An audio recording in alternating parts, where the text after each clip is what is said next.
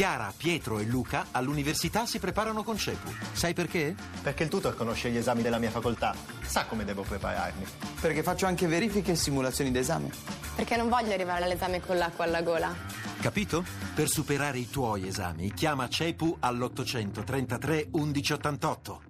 Cominciamo subito parlando della discussione infinita delle riforme che continua a dividere il Partito Democratico. Saluto per questo Roberto Speranza. Buonasera onorevole Speranza. Buonasera, buonasera, grazie dell'invito. Lei che fino a un paio di mesi fa era il capogruppo alla Camera, poi non ricordo bene, anzi ce lo ricordi lei per quale ragione è uscito, ha abbandonato la posizione di capogruppo ed è passato insomma a, a guidare un po' l'opposizione interna del PD. Ma io non ho condiviso le scelte fatte sulla legge elettorale, non volevo una le- nuova legge elettorale in cui prevalessero i nominati. Mi ero impegnato in campagna elettorale a fare una legge elettorale in cui scegliessero i cittadini e come capogruppo ho preferito rinunciare alla poltrona ma rispettare le mie convinzioni più profonde su questa materia. E quindi va da sé che se questo è il punto di partenza i nominati al Senato non le piacciono per niente. Senta, Esatto, eh. onorevole Speranza, le notizie vanno su e giù con una velocità incredibile ed è bastato che Renzi dicesse che i sindacati sono contro l'Italia dopo lo sciopero di questa mattina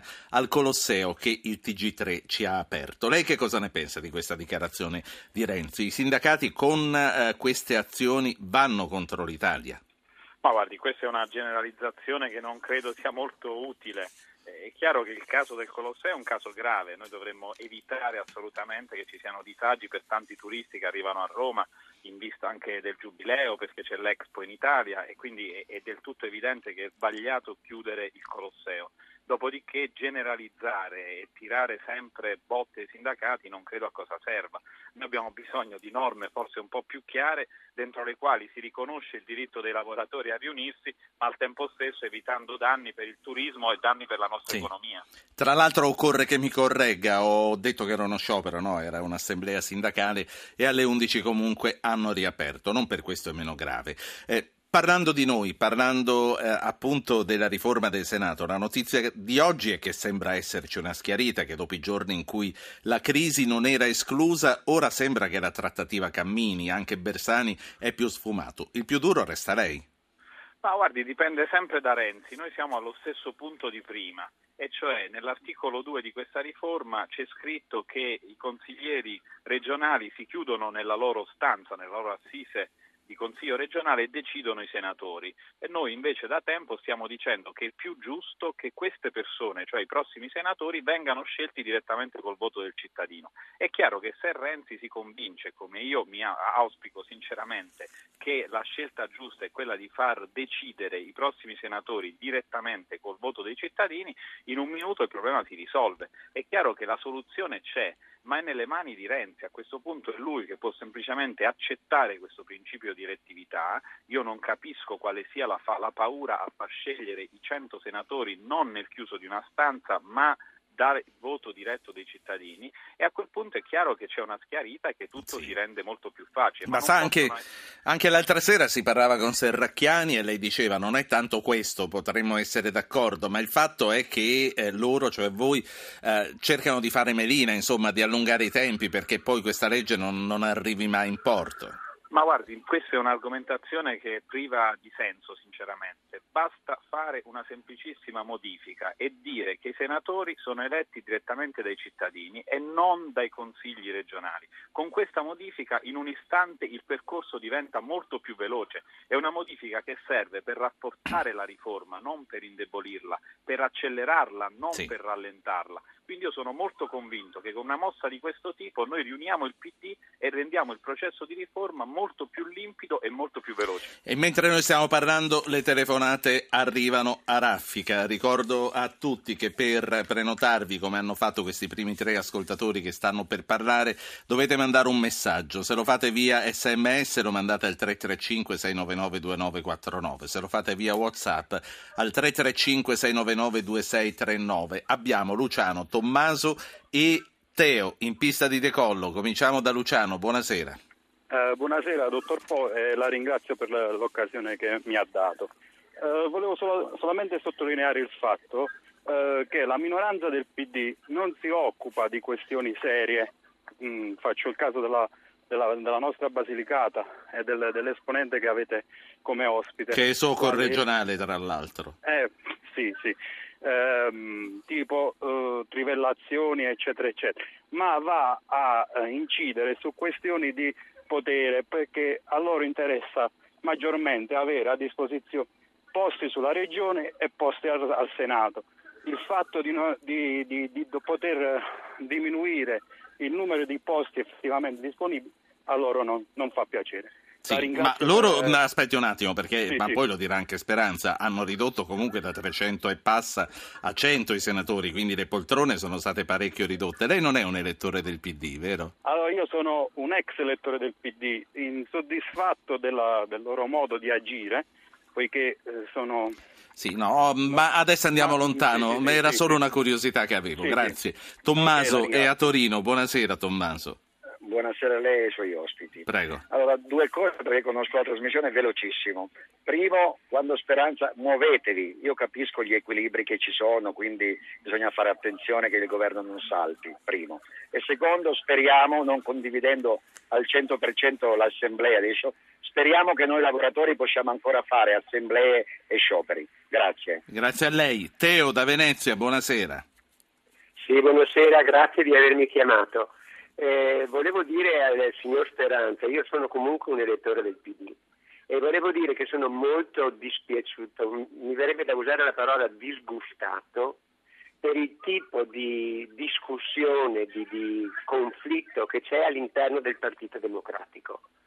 Ehm, la mia percezione è che comunque si utilizzino argomenti che possono avere anche una loro validità, dire, di, di- di differenziazione tra maggioranza e minoranza, ma si utilizzino eh, al- allo scopo come dire, di ribaltare la situazione interna. Senta Teo, eh, lei eh, preferisce l'elezione diretta dei parlamentari o l'elezione di seconda nomina o comunque di nomi indicati dalla segreteria? anche se c'è la elezione di seconda nomina non succede la fine del mondo. Penso che ci, so- penso che, eh, ci sono queste, come dire, queste riforme che si sta discutendo più o meno da decine di anni. Lei- per lei fine quindi è prioritario fare presto che non fare tutto perfetto. Non è un problema di fare presto, è un problema di cercare di fare le cose, come dire, bene per quello che è possibile, anche se non sono Grazie. perfette. Grazie, io voglio tornare a Roberto Speranza anche perché so che alle 8 lo devo lasciare perché ha un'iniziativa alla quale non può mancare. Speranza, allora, eh, cominciamo dal soccorregionale che dice lì è tutta una guerra di poltrone, non, non devono dirci che non è così. Ma guardi, noi stiamo semplicemente chiedendo che i 100 senatori vengano eletti direttamente dai cittadini. Ora sono 100 in ogni caso, o, si, o le eleggono i cittadini o le eleggono i consiglieri regionali. Io penso che la politica in questi anni ha molto ridotto i suoi numeri, il Senato passa da 315 a 100, abbiamo ridotto i consiglieri comunali, abbiamo sostanzialmente superato le province. Io penso che la politica debba dare un esempio e tutto sommato in questa fase lo sta facendo. Sì. È anche vero che se si prende tempo, si prende tempo, si prende tempo, poi la riforma non si fa, il Senato rimane di 315 senatori. eh. Ma Eh, proprio per questo io penso che dobbiamo fare le modifiche indispensabili e poi accelerare. E una riforma fatta meglio può essere anche una riforma più veloce.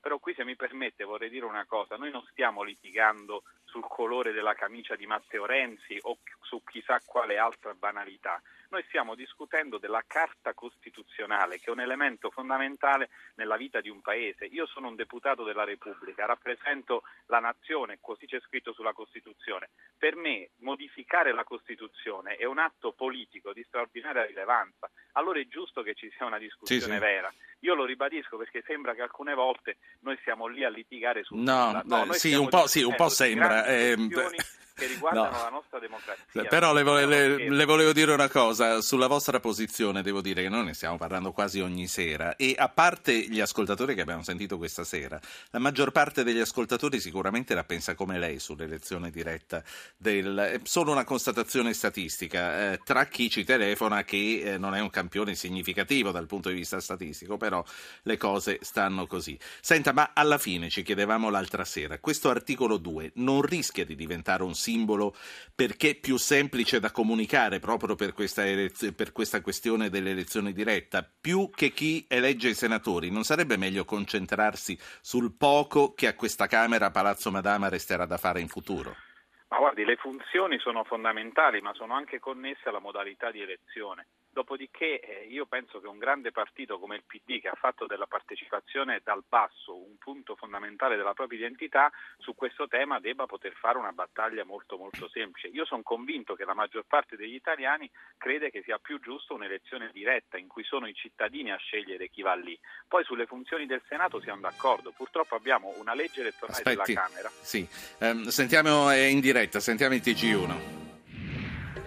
Roma, Colosseo e siti archeologici chiusi per assemblea, stop di tre ore stamane, la rabbia dei turisti in coda sotto il sole. Renzi, non lasceremo la cultura ostaggio di quei sindacalisti, in Consiglio dei Ministri un decreto, Franceschini al TG1. Il documento di economia e finanza all'esame del governo, 13 miliardi in più per la crescita con una maggiore flessibilità sui conti. Riforme, vicina all'intesa nel PD sull'elettività dei futuri senatori, Grasso bene, contatti in corso, auspico accordo politico. Migranti, la Croazia al collasso, apre un corridoio verso l'Ungheria che fa passare ma annuncia presto un nuovo muro. Parla in aula la sorella di Iara, avrei saputo se qualcuno Il Colosseo sta diventando veramente un caso, onorevole Speranza. Io a questo punto mi accingo a salutarla. C'è ancora un ascoltatore che vuole parlare con lei. Lei eh, ci ha Eh. fatto sapere che se ne deve andare. Faccio parlare Alfredo da Firenze. Buonasera Alfredo. Buonasera, salve, grazie di avermi chiamato. La domanda è molto semplice. Io eh, seguo il PD del PC, vendevo l'unità nelle cave, quindi figuriamoci un po', ho 58 anni. La domanda è semplice, ma perché c'è questo Senato? Ma perché dobbiamo eleggere direttamente o indirettamente altre 100 persone? Ma perché non snelliamo?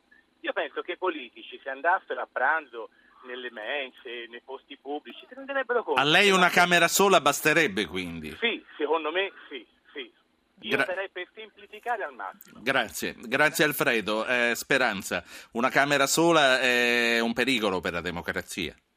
Ma con questa legge elettorale una Camera sola secondo me crea degli scompensi perché una legge elettorale che dà il premio a un solo partito, cioè il partito che vince ha la maggioranza assoluta dei componenti. Se, se fai una Camera sola è chiaro che devi immaginare un sistema elettorale in cui c'è un maggiore equilibrio tra le forze politiche, ma proprio perché abbiamo una legge elettorale dominata da un solo partito che vincerà il premio, è indispensabile un Senato delle garanzie in cui conti l'opinione diretta dei cittadini. E io sono convinto che nelle prossime ore tutto il PD possa essere unito su questo principio, che è un principio che sta dentro la nostra storia, la partecipazione dal basso, la nostra cultura politica, e che così si possa accelerare un processo di riforme di cui l'Italia ha molto bisogno. E noi tifiamo perché si vada avanti nel più breve tempo possibile. Speranza vada, eh, anche se eh, è proprio l'ultima cosa che le chiedo, l'opinione comune è che alla fine, divisi per divisi, questo governo non lo farete cadere, un modo per trovarvi e mettervi d'accordo lo troverete, è più importante arrivare alla fine della legislatura, o no?